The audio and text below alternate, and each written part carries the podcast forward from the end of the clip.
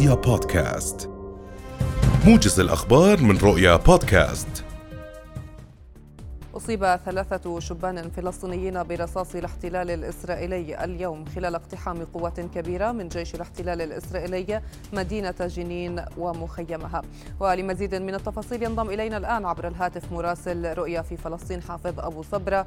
مرحبا بك حافظ. ما هي آخر تطورات الأحداث لديك في جنين حتى هذه اللحظة؟ نعم خلاص منذ قليل أعلنت وزاره الصحه الفلسطينيه عن ارتقاء شاب فلسطيني نتيجة لإصابته برصاص الحي في الصدر خلال عدوان قوات الاحتلال المستمر في مخيم جنين شمال الضفة الغربية، الوضع داخل المخيم بحسب الاتصالات التي نجريها ونحن في الطريق إلى هناك كارثي جدا، قوة خاصة اكتشفت في إحدى أحياء المخيم ومن ثم دفع الاحتلال بتعزيزات عسكرية بعد اندلاع اشتباكات عنيفة بين المقاومين من ابناء كتيبة جنين سرايا القدس ولواء الشهداء التابع لكتائب شهداء الأقصى. مع أفراد هذه القوى الخاصة التابعة لليمام. آه الاعلام العبري نقل عن مصادر فلسطينية إصابة أحد قوات آه أحد أفراد هذه القوة خلال الاشتباكات العنيفة. المقاومون يقومون بتفجير آه عبوات ناسفة محلية الصنع بالآليات العسكرية التي دفع بها الاحتلال تعزيزا لهذه القوى الخاصة المحاصره داخل المخيم. ويقول جيش الاحتلال في بيان صدر عنه منذ قليل بأن قواته تعمل على اعتقال عدد من المطلوبين له داخل المخيم، الاشتباكات مستمرة، المواجهات بالحجاره أيضا مستمرة، هناك شهيد وعدد من الاصابات، الهلال الأحمر الفلسطيني قال بأنه وردته اتصالات من الارتباط العسكري الإسرائيلي تفيد بمنعه من الدخول إلى المخيم إلا بتنسيق مسبق مع القوات الجيش الإسرائيلي. وهذا يصعب من مهمه الطواقم الطبية في الوصول إلى الإصابات داخل المخيم، كان هناك نقل لعدد من الإصابات بمركبات خاصة إلى مراكز طبية ومن ثم إلى المستشفى جنين الحكومي أو مستشفى ابن سينا في المدينة، هذين المستشفيين الذين يستقبل الذين يستقبلان الإصابات على مدار الدقائق الماضية، الاقتحام بدأ تمام السابعه والربع وحاصر الاحتلال بعد ذلك واكتشاف القوى الخاصة داخل المخيم حاصر المخيم من كل النواحي دفع بتعزيزات كبيرة والحديث يدور عن عدد من الإصابات. لم نعلم عددها الدقيق حتى الآن.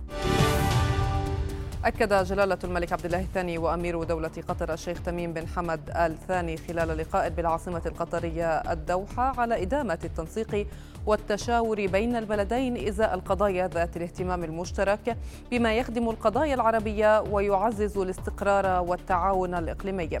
وركز اللقاء على فرص توسيع التعاون الثنائي في المجالات السياسية والاقتصادية والاستثمارية بما يحقق مصالح البلدين كما تطرق إلى التطورات الإقليمية والدولية وفي مقدمتها القضية الفلسطينية إذ أكد جلالته أهمية تكثيف الجهود لإحياء فرص تحقيق السلام على أساس حل الدولتين وضرورة وقف جميع الإجراءات الإسرائيلية غير الشرعية التي تقوض هذا الحل.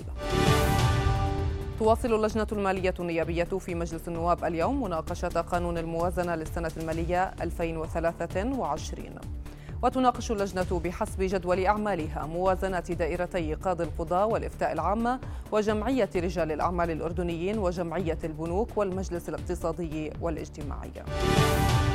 يسلم السفير الأردني في العاصمة الفرنسية باريس اليوم ملف إدراج موقع أم الجمال الأثري الذي كان يطلق عليها كانثا في العصور القديمة إلى قائمة التراث العالمي لدى منظمة اليونسكو.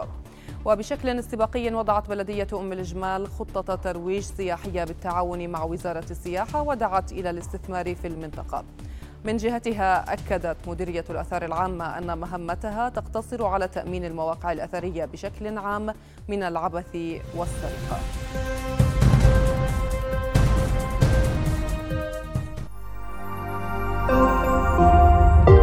رؤيا بودكاست